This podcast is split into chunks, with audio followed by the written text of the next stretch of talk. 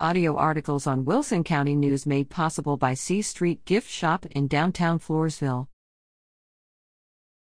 Connally Memorial's putting on a fresh face for 2024 and beyond.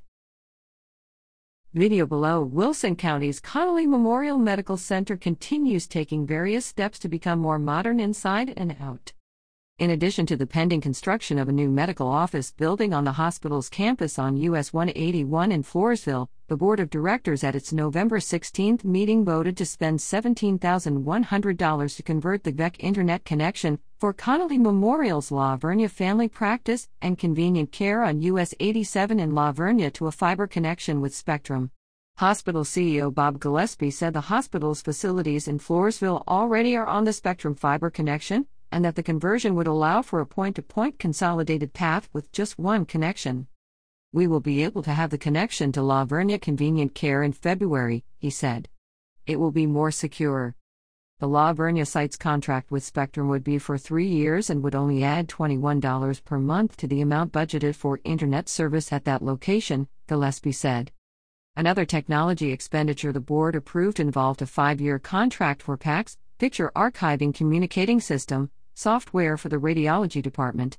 The software, which allows the seamless electronic transmission of X-ray and other images, will cost roughly $385,000, Gillespie said. Migration to the new software will cost $30,000. Also during the meeting, the board voted to approve an amendment to Connally Memorial's contract with Victoria Emergency Associates.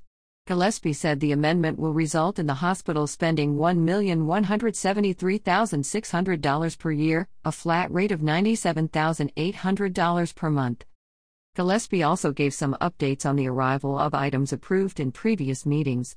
The bid process ahead of construction of the new medical office building is set for completion at the end of this month.